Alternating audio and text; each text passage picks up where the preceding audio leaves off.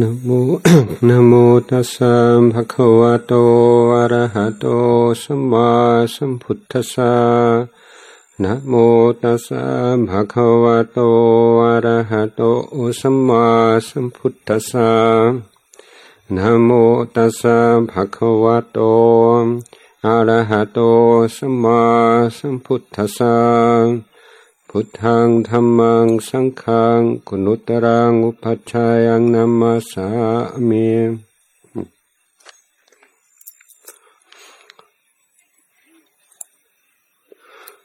หัวเขาก็ไม่ดี เสียงก็แหบ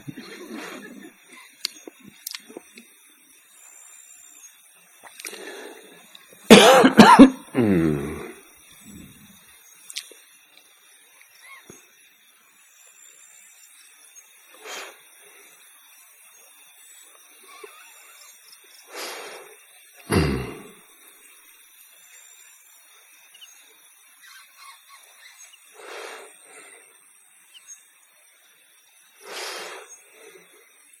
วันก่อนอ่านอ่านเรื่องจิตรกร ชาวจีนคนหนึ่งเขาเขาเขียนอะไรเป็นอักษรจีนสำหรับเพื่อนจะเอาไว้ในบ้าน เป็นกำลังใจ ในความหมายก็คือขอให้ระลึกถึงหนึ่งกับสองอยู่เสมอ เพื่อนรับรับมาด้วยคำขอบคุณแต่ก็งงงว่า เอ แปลว่าอะไรครับลึกถึงหนึ่งกับสองเขาว่านักปราชญ์โบราณ ถือว่าสิ่งที่คาดว่าจะเกิดขึ้นสิบเรื่องมันก็เกิดขึ้นแค่หนึ่งกับสองเหมือนที่คิดอีกแปดเรื่องไม่ไม่เกิดขึ้น ในโบราณจีนก็คงหมายถึงสิ่งที่ดีที่คาดว่าน่าจะเกิดขึ้น ก็ผิดหวังทั้งแปดแต่ว่าได้หนึ่งหรือสองในสิบก็ให้ลึกถึงสิ่งที่ดีที่ได้มา อย่าให้จิตใจหมกมุ่นกับแปดอย่างที่ขาดไป แต่เราจะมองแบบแบบพุทธ ก็คือไม่ว่าดีว่าร้ายสิบอย่างที่คิดจะเกิดขึ้น ที่ตรงกับที่คิด ตรงกับที่คาดไว้นี่น้อยมาก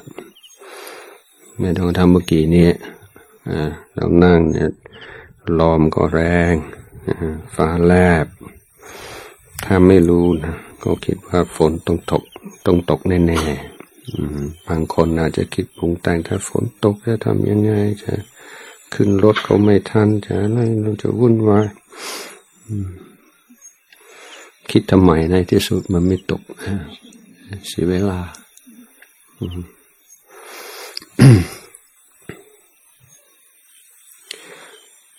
ในการพยากรณ์อนาคต มนุษย์เรา ไม่ค่อยจะเก่ง ดูทั้งโลกแม้แต่นักเศรษฐศาสตร์ ระดับระดับโลกผู้ที่เคยรับรางวัล โนเบล แต่พยากรณ์เศรษฐกิจในอนาคตไม่ค่อยจะถูก แม้ทั้งโลก ก็ไม่แน่ไม่นอน ในพระพุทธองค์พยากรณ์อนาคต ในลักษณะว่าถ้าต้องการอย่างนี้จะต้องทำอย่างนี้ มันจึงจะเป็นได้หรือว่าถ้าทำอย่างนี้ สิ่งนี้มักจะเกิดขึ้น คือไม่ได้พูด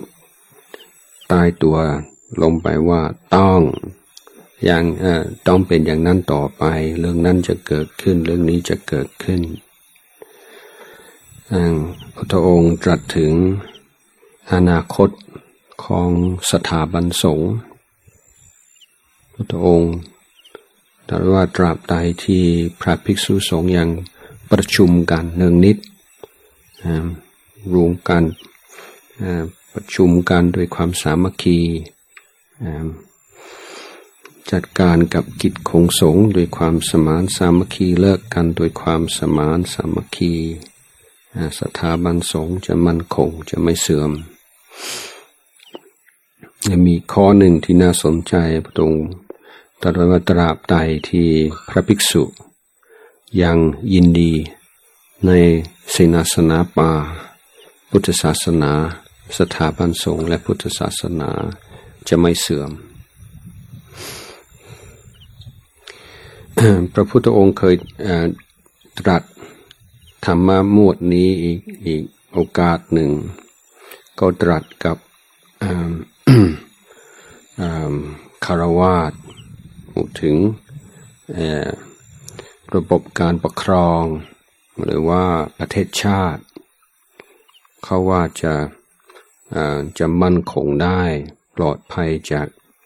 ศัตรู ก็เหมือนกันต้อง ประชุมการเรื่องนิดประชุมกันด้วยความสมานสามัคคีเลิกกันด้วยความสมานสามัคคี แต่ที่น่าสังเกตก็มีอยู่ข้อหนึ่ง ซึ่งไม่น่าจะมีได้เมื่อสองพันกว่าปีที่แล้วพระพุทธองค์ก็ตรัสไว้ว่าตราบใดที่สังคมนี้ ให้เกียรติผู้หญิงประเทศชาติจะมั่นคง นี่ถ้าถ้าถ้าดูวัฒนธรรมอินเดียในสมัยนั้น และวัฒนธรรมโลกในการที่มีพระศาสดาสั่งสอนว่าความมั่นคงแห่งชาติ ความอยู่ดีของประชาชนอยู่ที่การให้เกียรติผู้หญิง ความความเคารพในผู้หญิงนี่ก็เป็นการปฏิวัติที่น่าอัศจรรย์อย่างหนึ่ง พระพุทธองค์ตรัสรู้แล้วก็เป็นผู้ที่รู้แจ้งเห็นจริง พระพุทธองค์สอนสิ่งใดก็สอนโดยความรู้ ไม่ใช่ปรัชญา พระพุทธองค์ทรงมีประสบการณ์เนื้อมนุษย์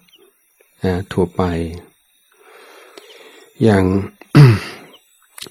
อย่างพันนาได้ยาก อย่างเช่นคืนตัสรู้พระพุทธในยามแรกมาถึงจากหกโมงเย็นถึงสี่ทุ่มพระพุทธองค์ทรงเกิดญาณระลึกชาติได้ ในการระลึกชาติของพระพุทธองค์ไม่ใช่ชาติสองชาติสามชาติ พระพุทธองค์ระลึกชาติได้เก้าสิบเอ็ดกับซึ่งคิดเป็นปีก็ล้านล้านล้านล้านล้านปีมากกว่านั้นเองแล้วการที่พุทธองค์ระลึกชาติได้ เป็นล้านล้านชาติ เป็นเหตุปัจจัยที่ทำให้จิตใจของพระพระพระโพธิสัตว์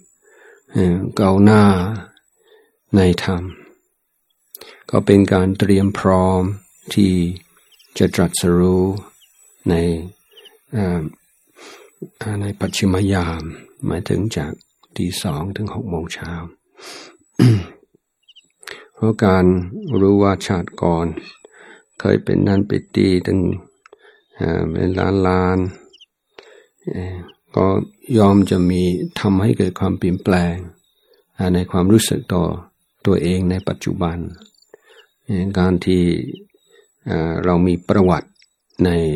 ปัจจุบันว่าเกิดกี่ปีที่แล้ว มีชื่ออย่างนั้นตระกูลอย่างนี้เชื้อชาติอย่างนี้เป็นต้นเห็นว่าเป็นเรื่องนิดเดียว ไม่ใช่ของจริงจัง ก็เป็นแค่ฉากหนึ่ง ฉากสั้นๆเท่านั้นเอง นั้นพระเพื่อในในยามที่สองพระพุทธองค์หมายถึงจากสี่ทุ่มถึงตีสองพระพุทธองค์ก็เกิดญาณรู้เรื่องการวินวายได้เกิดในวัฏสงสารเรื่องพระภพภูมิต่าง ๆ สวรรค์กี่ชั้น นรกกี่ชั้น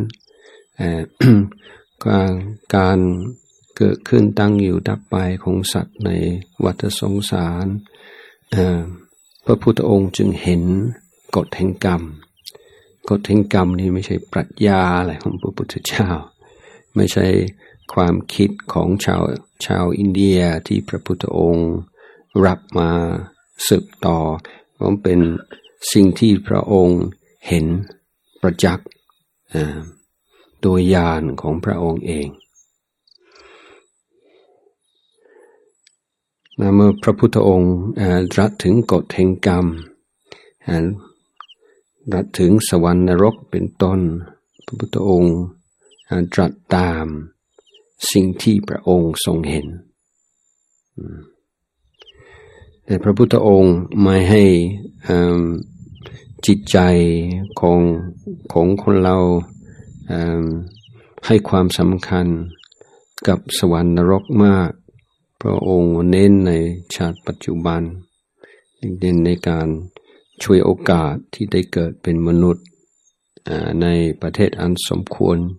แก่การละบาปบำเพ็ญกุศลชำระจิตใจของตนเป็นบริสุทธิ์เป็นให้บริสุทธิ์สะอาด แต่ในเมื่อเป็นข้อมูลที่พระพุทธองค์ ได้รับมาและเป็นสิ่งที่พระองค์เห็นว่ามนุษย์ควรจะทราบควรจะรู้ พระพุทธองค์จึงได้เปิดเผยแต่ในการที่เราเป็นพุทธมามกะ เราถือว่าศรัทธาของเราคือความเชื่อซึ่งประกอบด้วยเหตุผล ซึ่งมีปัญญากำกับ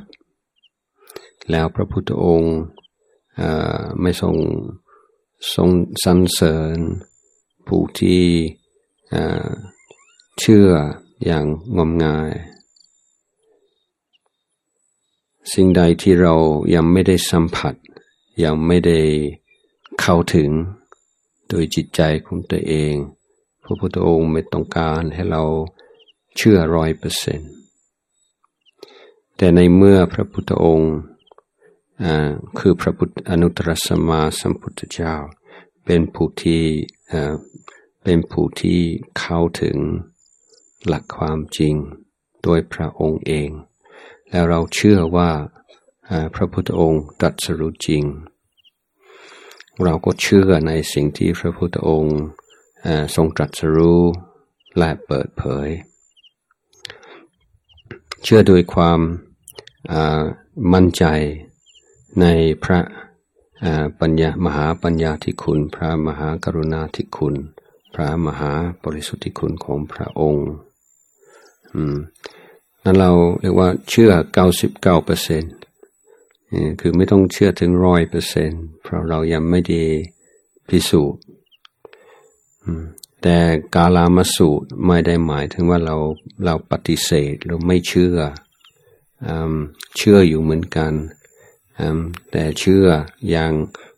มีสติอ่อนน้อมถ่อมตนว่าสิ่งที่ตนเชื่อเชื่อด้วยเหตุผล แต่ยอมรับว่าความเชื่อยังไม่ใช่ความรู้แจ้งเห็นจริง ศรัทธาในการตรัสรู้ของพระพุทธเจ้า เป็นหลักใหญ่ของชาวพุทธในในภาคปฏิบัติ เราจะดูศรัทธาความแรงกล้าของศรัทธา ความมั่นคงของศรัทธา ตรงวิริยะความเพียร เพราะในทางพุทธศาสนาเราถือว่าศรัทธา กับวิริยะไปด้วยกัน ถ้าศรัทธาจริง ความเพียรย่อมเกิดขึ้น ถ้าเราเป็นผู้ทำความเพียรน้อยหรือว่าไม่เอาจริงกับจำกับการละบาปบำเพ็ญกุศลชำริดชำระจิตใจของตนนั้นถือว่าไม่ศรัทธาจริง คนที่โอ้เขาเชื่อเขาศรัทธาอยู่หรอกแต่เขายังไม่พร้อมที่จะปฏิบัติในคำพูดนี้มันมีความขัดแย้งอยู่ในตัวมันเหมือนกับไฟไหม้ไฟไหม้ศีรษะเราถ้าไฟไหม้ถ้าเรารู้ว่าไฟไหม้ศีรษะเรา เราก็ต้องวิ่งไปดับไฟใช่ไหมแต่ถ้าคนไฟกำลังไหม้ ศีรษะอยู่แล้วบอกว่าเชื่ออยู่หรอก แต่ว่ามันยังไม่ถึงเวลาดับมันมันมันก็ขัดแย้งอยู่ในตัว มันเป็นไปไม่ได้ทีนี้เมื่อเราเชื่อในการตรัสรู้ของพระพุทธเจ้า เรายอมเชื่อในศักยภาพของมนุษย์ที่จะตรัสรู้ธรรม เพราะพระพุทธองค์ ทรงตรัสรู้ในฐานะเป็นตัวแทนของมนุษย์ทั้งหลาย พระพุทธองค์เป็นมนุษย์พิเศษก็จริง เป็นผู้ที่สะสมพระบารมี เป็นเวลายาวนานเหลือเกิน แต่อย่างไรก็ตามพระพุทธองค์ก็ประสูติเหมือนทารกทั่วไป ระพุทธองค์อยู่ในในท้องของพระมารดา ทั้งเก้าเดือนสิบเดือนแล้วท่านก็คลอดออกมา ซึ่งถึงจะมีอะไรบางสิ่งบางอย่างแบบเกิดขึ้นในวันประสูติที่ถือว่าอัศจรรย์ก็ตามแต่การคลอดของ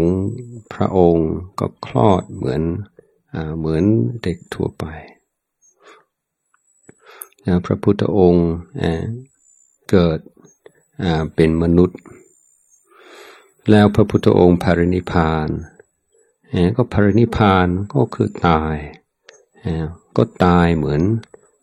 มนุษย์ทั่วไปตายถ้าคนไม่รู้ว่าพระพุทธเจ้าคือใคร เดินเข้าไปใน กุสินาลาในวันภรินิพานก็คงเห็นว่ามีพระองค์แก่ๆรูปหนึ่งกำลังมรณภาพ คือสำหรับผู้ที่ไม่มีความรู้และไม่มีญาณมันก็คงคงไม่เห็น แม้แต่ในสมัยปัจจุบันให้ผู้ไม่มีศรัทธาหรือผู้ที่ไม่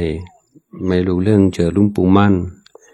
ก็ก็ไม่ก็คิดว่าเป็นพระองค์แก่รูปหนึ่งก็คงไม่ได้คิดอะไรมาก ไม่ใช่ว่าทุกคนเห็นแล้วก็จะซาบซึ้งจะประทับใจจะศรัทธาเลื่อมใส ในการที่พระพุทธองค์ประสูติเหมือนมนุษย์ทั่วไป แล้วอาการภายนอกของการภรินิพานก็เหมือนมนุษย์ทั่วไป ก็เพื่อให้ให้เราได้เข้าใจว่าสิ่งที่พระพุทธเจ้าตรัสรู้นั้นไม่ใช่สิ่งเลื่อวิสัยของมนุษย์ทั้งหลาย ถึงแม้ว่าเราไม่มีบารมีที่จะบรรลุเป็นเป็นพุทธะหรือเป็นพระพุทธเจ้า เราก็เราก็มีศักยภาพจะบรรลุเป็นสาวก สาวิกาได้ และพระพุทธองค์ทรงยืนยันในเรื่องนี้หลายครั้งในสมัยพุทธกาลพวกเจ้าลัทธิ เจ้าศาสดาทั้งหลาย มันจะมีคำสอนสองระดับ ระดับทั่วไปสำหรับชาวบ้าน แล้วจะมีความคำสอนพิเศษลี้ลับสำหรับลูกศิษย์ใกล้ชิดหรือสำหรับผู้ที่ออกบวชแล้ว แต่พระพุทธองค์เคยตรัสยืนยันว่าพระพุทธองค์ไม่เคยสอนอย่างนั้น พระพุทธองค์สอนอริยสัจสี่สองอริยอริยมรรคมีองค์แปดพระพระองค์ว่าอริยมรรคมีองค์แปดที่สอนอ ให้พระฟังกับที่สอนญาติโยมนี่ไม่ต่างกัน อริยมรรคมีองค์แปดมีอันเดียว และพระพุทธองค์ไม่เคยสงวนคำสอนไว้สำหรับคนใกล้ชิดเท่านั้น ท่านเปิดเผยคำคำสั่งสอนทุกทุกอย่างเพียงแต่ว่าพระพุทธองค์ก็จะดูว่าผู้ฟังพร้อมที่จะรับหรือไม่ พุทธองค์ก็เริ่ม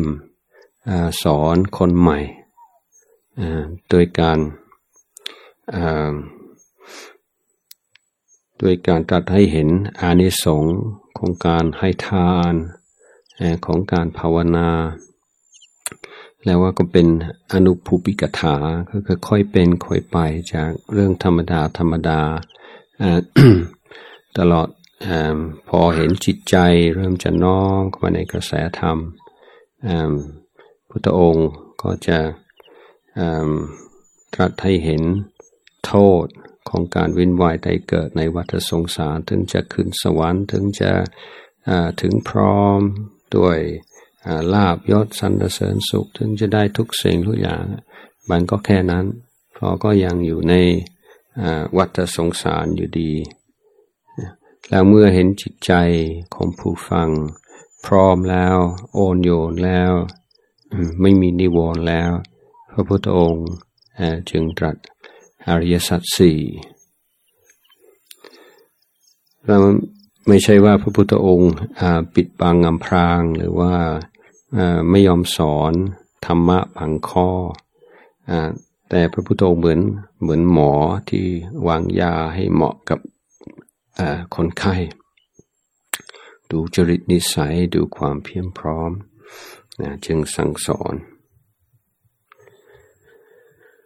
ที่ในในการในการจัดรู้ของอพระพุทธเจ้า เราก็รู้พุทธประวัติออยู่ดีแล้วว่าพระพุทธองค์รู้สึกว่าผิดทาง พระพุทธองค์ทรงทรมานพระวรกายทั้งหกปี จึงรู้สึกตัวว่านี่ไม่ใช่ทาง นี่สำหรับพวกเราที่เคยหลงทางหรือว่าปฏิบัติในทางที่ไม่ไม่ได้ผลเป็นต้นแล้วก็อาจจะเป็นคดีสอนสอนใจว่าโอ้แม้แต่พระพุทธเจ้าก็ยังหลงทางถึงหกปีเลย แต่แต่จะมองในอีกอีกอีกอีกแง่หนึ่ง มันก็มันก็มีความมีประโยชน์เหมือนกัน เพราะว่าพระพุทธองค์คือพระโอรสเป็นผู้ที่เกิดในพระราชวังใช้ชีวิตอย่างสะดวกสบายที่สุดทั้ง 29 ปี นี่ถ้าพระพุทธองค์ออกจากพระราชวังไม่นานแล้วไม่เคยปฏิบัติแบบอุดกฤษแบบทรมานตน ซึ่งเป็นแนวทางปฏิบัติที่นิยมกันที่สุดที่ชาวบ้านเคารพนับถือที่สุดในสมัยนั้น ถ้าพระพุทธองค์ผ่านขั้นตอนนี้ แล้วสอนมัชิมาปฏิปตา สอนว่าการทรมานตนไม่จำเป็น ก็คงจะมีนักนักบุตก็ดีชาวบ้านก็ดีจะสงสัยว่าโอ้แน่นอนละท่านปฏิเสธเรื่องการทรมานตน เพราะท่านเป็นคนชั้นสูงทนท่านไม่มีความอดทนจึงจึงปฏิเสธมา แต่พระโพธิสัตว์ประกอบทุกกิริยาอย่างอย่างหนักที่สุดเลยจนกระทั่งพระพุทธองค์ ทรงมั่นใจว่าอาจจะมีอาจจะมีนักบวชที่เคยทรมานตนเทียบเท่ากับพระองค์ได้ แต่มันใช่ว่าไม่เคยมีใครทรมานตนยิ่งกว่านี้ เพราะเป็นไปไม่ได้ อืมนั่นก็เป็นที่ยอมรับเป็นที่รู้กันว่า ในหมู่ผู้ทรมานตนสมณโคดมเนี่ยสุดยอด นั้นเมื่อพระพุทธองค์สมปฏิเสธในการทรมานตนหลังจากให้เวลาทั้งหกปีไม่ใช่เดือนสองเดือนเพื่อทดลอง แต่ทำนาน เมื่อพระพุทธองค์ทรงปฏิเสธว่าอัตกิลมัฐานุโยกไม่ใช่หนทางอันก็คำพูดของของพระองค์มีน้ำหนักมาก และการที่พระพุทธองค์ตรัสไว้ว่าความความสะดวกสบายก็ไม่ใช่หนทางแล้วก็เช่นเดียวกัน พระพุทธองค์เคยผ่านมามากแล้ว แต่พระพุทธองค์ปฏิเสธความสะดวกสบายโดยวัตถุก็มีน้ำหนักมาก พระพุทธองค์เคยผ่านมาแล้วดังพระพุทธองค์ ตั้งแต่ตั้งแต่เกิดพระพุทธองค์ก็ได้ศึกษาตลอด ต้องอยู่ในพระราชวังในศึกษาในความมั่งมีศึกษาในความสะดวกสบาย ศึกษาในการได้รูปเสียงกลิ่นรสสัมผัสตามใจทุกสิ่งทุกอย่าง รู้รู้หมดเลย เรื่องโลกโลกนี้ โลกแห่งกาม โลกแห่งความสบาย พระองค์ทรงทราบอย่างดีพ ระพุทธองค์ก็เจริญสมาธิภาวนาจนจิตร่วมเป็นสมาธิถึงขั้นที่อาจารย์ในสำนักที่พระองค์ปฏิบัติ ยังยกจะยกสำนักให้หรือว่าถึงที่สุดแล้วพระพุทธองค์ได้ศึกษาในเรื่องความสงบแต่เมื่อพระพุทธองค์ตรัสไว้ว่า ความสงบอย่างเดียว เหมือนที่พวกโยคีทั้งหลายทำการอยู่กันเข้าฌานหรือว่าการเข้าฌานสมาบัติต่าง ๆ นั้น ไม่ใช่การดับทุกข์เป็นแค่เป็นการระงับถูกไว้ชั่วคราว หรือว่าเหมือนหินทับหญ้านั่นเองคำพูดของพระพุทธองค์ก็ต้องมีน้ำหนัก ไม่ใช่ว่าคน ทำสมาธิไม่ได้ และปฏิเสธสมาธิ เหมือนเหมือนอาจารย์อภิธรรมบางท่านในสมัยปัจจุบันว่าว่าสมาธิไม่ดีไม่ดีสงสัยว่าทำไม่ได้นั่นแหละแต่พระพุทธองค์ไม่เคยปฏิเสธปฏิเสธสมาธิว่าสมาธิเป็นส่วนหนึ่งของมรรคแต่ไม่ใช่ทั้งหมดต้องมีปัญญาด้วย หลังเราดูพุทธประวัติก่อนรัสรู้ เราเห็นว่าแต่ละแต่ละช่วงแต่ละขั้นตอนก็มีส่วนประกอบมีมีส่วนในการทำให้พระพุทธเจ้ามีเป็นที่ยอมรับของของผู้รู้ในสังคมอินเดียในสมัยนั้น พระพุทธองค์ ตรัสรู้ด้วยปัญญาแต่ปัญญานั้นมาเกิดขึ้นด้วย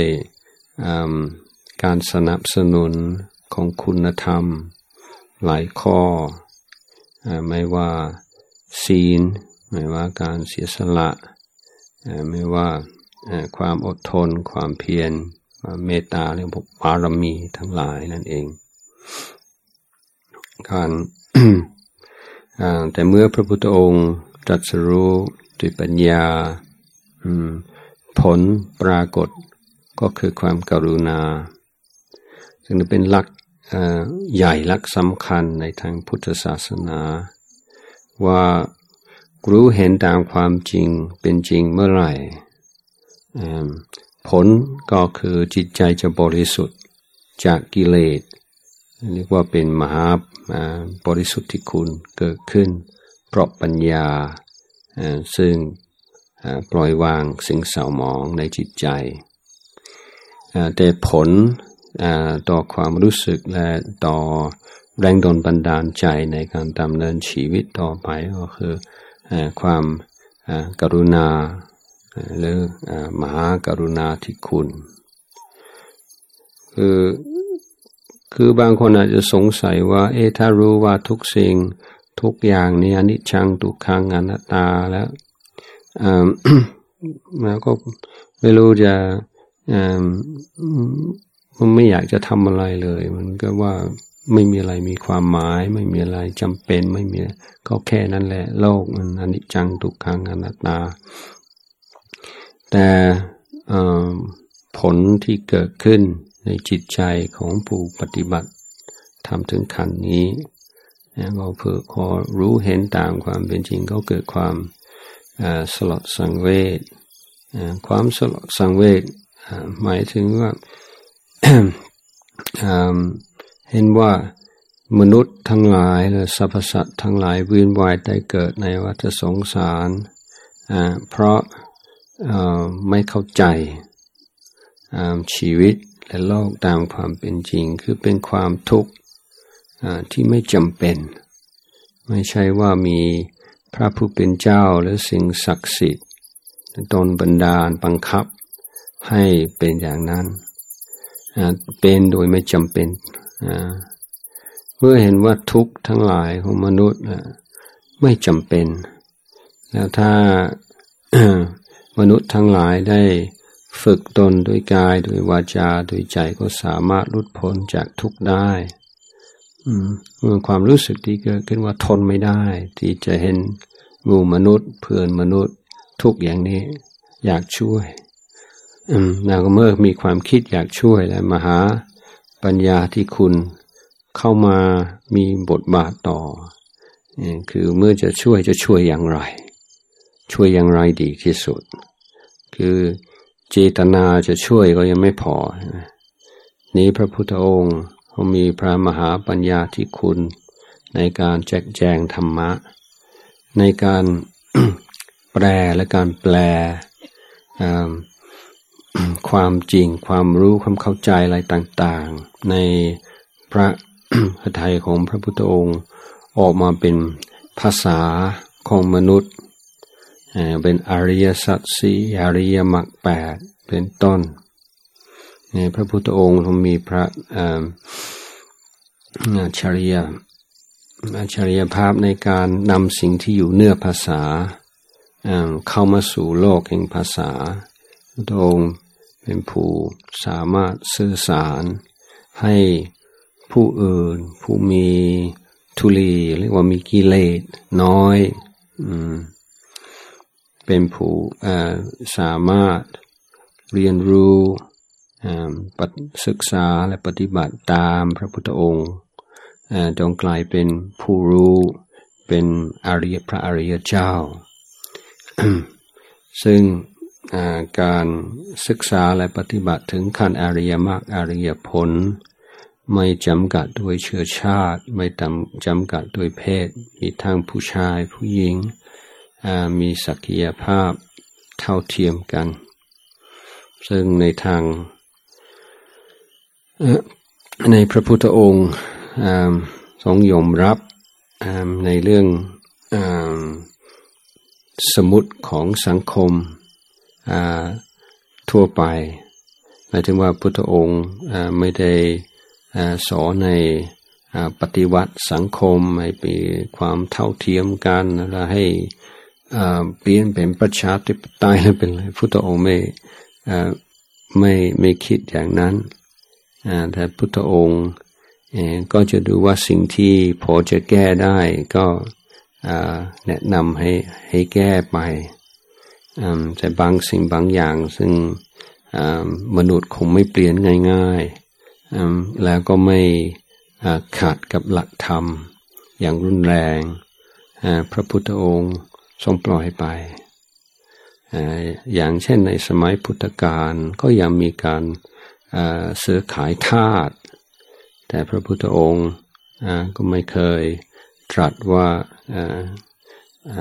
ประเทศที่พระพุทธองค์ทรงทรงทับอยู่ควรจะยกเลิก การซื้อขายทาสเป็นต้น คือพระพุทธองค์รู้ว่ามันมันมันเกินไป เดี๋ยวจะกลายเป็นผู้นำทางการเมืองทั้งที่จะเป็นผู้นำทางศาสนา แต่ว่าในเมื่อมีการทำพิธีบูชายัน มีการฆ่าสัตว์เพื่อบูชาสิ่งศักดิ์สิทธิ์ พระพุทธองค์ทรงปฏิเสธ หรือว่าสั่งสอนว่าเป็นบาปเป็นกรรม หรือว่าความคิดผิดว่า คนเราจะดี เพราะเพราะตระกูล ดีเพราะเชื้อชาติดีเพราะชันวันนะพุทธองค์ทรงปฏิเสธ กล้าปฏิเสธ เพราะความเชื่ออย่างนี้ขัดกับกฎแห่งกรรมทำให้เป็นอุปสรรคต่อการพัฒนาบุคคลการพัฒนาชุมชนและสังคม ดังนี้เรื่องฐานะของผู้หญิงพระพุทธองค์ก็ก็ไม่มีเวลาไม่มีพลังและไม่สามารถจะปรับปรุงแก้ไขอะไรได้มาก นอกจากที่ว่าพุทธองค์ตรัสไปว่าตราบใดที่สังคมให้เกียรติผู้หญิง ให้ความเคารพผู้หญิง สังคมนั้นจะมั่นคง แต่ที่สำคัญก็พระพุทธองค์ก็ตรัสว่าในการรักษาการให้ทาน การรักษาศีล การภาวนาในสิ่งที่สำคัญที่สุดในชีวิต ผู้หญิงไม่แพ้ผู้ชาย ในในการจัดระบบสังคมต่างๆ ผู้ชายอาจจะได้เปรียบผู้หญิงในบางส่วน แต่ในสิ่งที่สำคัญที่สุดก็มีความเท่าเทียมกัน นั้นพระพุทธองค์ใช้อภิญญาอภิญญาคือใช้ความรู้ยิ่งในสัจธรรมความจริง แล้วนำมามาสั่งสอน เลือกสิ่งที่เป็นประโยชน์ เลือกสิ่งที่จะนำมนุษย์ออกจากทุกข์ ออกจากการเบียดเบียนตนเบียดเบียนผู้อื่น นั้นมีถ้า ถ้าเราเทียบความความความเมตตากรุณา และความปัญญาของพระพุทธเจ้ากับพระศาสดาที่ปรากฏในโลกก่อนพุทธกาลหรือเกิดหลังพุทธกาลโหเราเห็นความยิ่งใหญ่ของพระพุทธเจ้าอย่างอย่างชัดเจนนะ อาตมาได้ได้อ่านคำพีของของศาสนาอื่นรู้สึกมันยิ่งยิ่งอ่านของศาสนาอื่นยิ่งศรัทธาในพระพุทธเจ้ามากขึ้น ในการระลึกถึงคุณของพระพุทธเจ้าขอแนะนำให้หยิบพระสูตรมาอ่านบ้าง อ่านพุทธประวัติอ่านประสูตรแต่อ่านพุทธประวัติถ้าถ้าดีที่สุดเเริ่มต้นด้วยอ่านพุทธประวัติจากพระโอษฐ์ของอาจารย์พุทธทาสเพราะพุทธประวัติที่เราเรารู้จักกัน มีหลายส่วนที่แต่งที่หลังเป็นเป็นคำประพันธ์เป็น นิยายเป็นอะไรที่มันผสมประสานกับ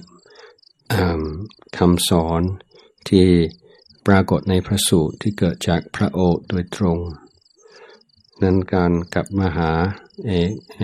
คำสอนที่เกิดจากพระโอษฐ์แนวเป็นเป็นสิ่งที่ดีในการศึกษาพุทธประวัติ ให้เกิดความความสับซึ้ง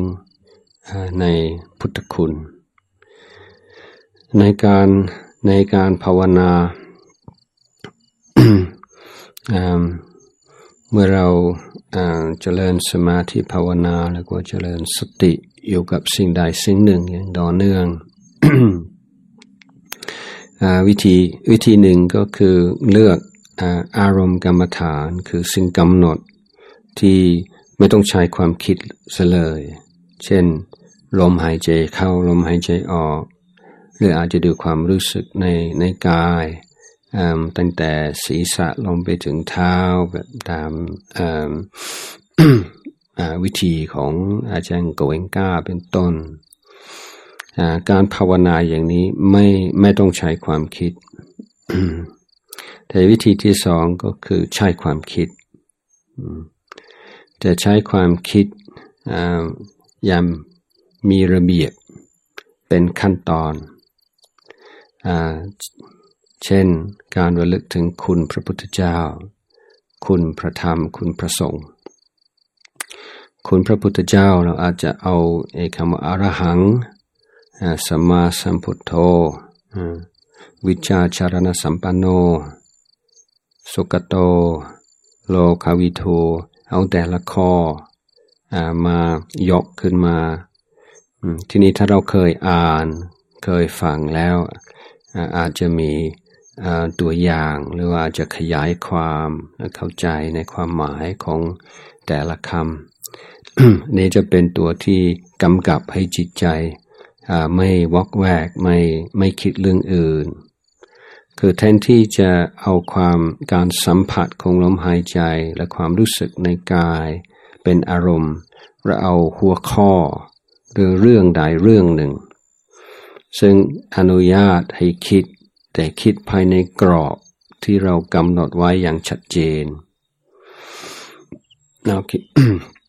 ในการเจริญพุทธานุสตินี่เราก็จะเอาพุทธคุณแต่ละข้อเป็นที่ระลึก หรือว่าอาจจะเอาพุทธประวัติบางข้อ มาคิดมาทบทวน ซึ่งทำครั้งแรกเราอาจจะเขียนในสมุดบันทึกก่อนว่าสักกล่าวข้อ หรือว่าเหตุการณ์ต่างๆในในพุทธกาลที่เราประทับใจที่เราทราบซึ้งอย่างในบทสวดมนต์เรื่องพาหุง พาหงก็จะแต่ละแต่ละบทก็จะเป็นเหตุการณ์ในในในพุทธประวัติที่พระพุทธองค์ทรงตรัสหรือทรงโปรดบุคคลต่างๆ ซึ่งเราเอาเอาพาหุงเป็นที่ตั้งของการเจริญพุทธานุสติก็ได้ คือเป็นวิธี ที่ใช้ได้ในเวลาที่จิตใจมันฟุ้งซ่านมาก มันคิดมากหรือว่าจะอยู่กับลมหายใจแล้วอยู่กับองค์ภาวนาที่ไม่ใช่ความคิดเลย มันฝืน ธรรมชาติของสมองของของร่างกายมากเกินไปทำพอเรารู้สึกว่า อืม จิตไม่ไม่อยู่ในสภาพไม่ไม่พร้อมที่จะอยู่กับลมหายใจเราก็เริ่มด้วยพุทธานุสติก่อน จุดบุหมายของพุทธานุสติคืออพิจารณาอย่างเป็นระเบียบอย่างมีหลักอย่างต่อเนื่องถึงขันที่เกิดความรู้สึกปราโมทความปราโมทคือความความรู้สึกดี ความรู้สึกมีความสุข ความปราโมทนั้นถ้าเข้มข้นขึ้นกลายเป็นปิติ ปราโมทจะต่อเป็นปิติ แต่ตอนก่อนที่จะเป็นปิติอย่างอย่างอย่างเต็มที่มันจะมีอาการปราโมทก่อน เพราะเมื่อจิตเกิดความรู้สึกปราโมทมันมักจะรู้สึกอิ่มโดยความคิดแล้ว ไม่ไม่ต้องคิดต่อ อืมเราจิตก็พร้อมที่จะอยู่กับลมหายใจ พร้อมที่จะอยู่กับ องค์ภาวนาที่ไม่ต้องคิดนั้นการยอมรับว่าจิตต้องการจะคิดแทนที่จะฝืนฝืนฝืนจนคับคล้องใจท้อแท้ใจในการภาวนาเราสึกว่าเออก่อน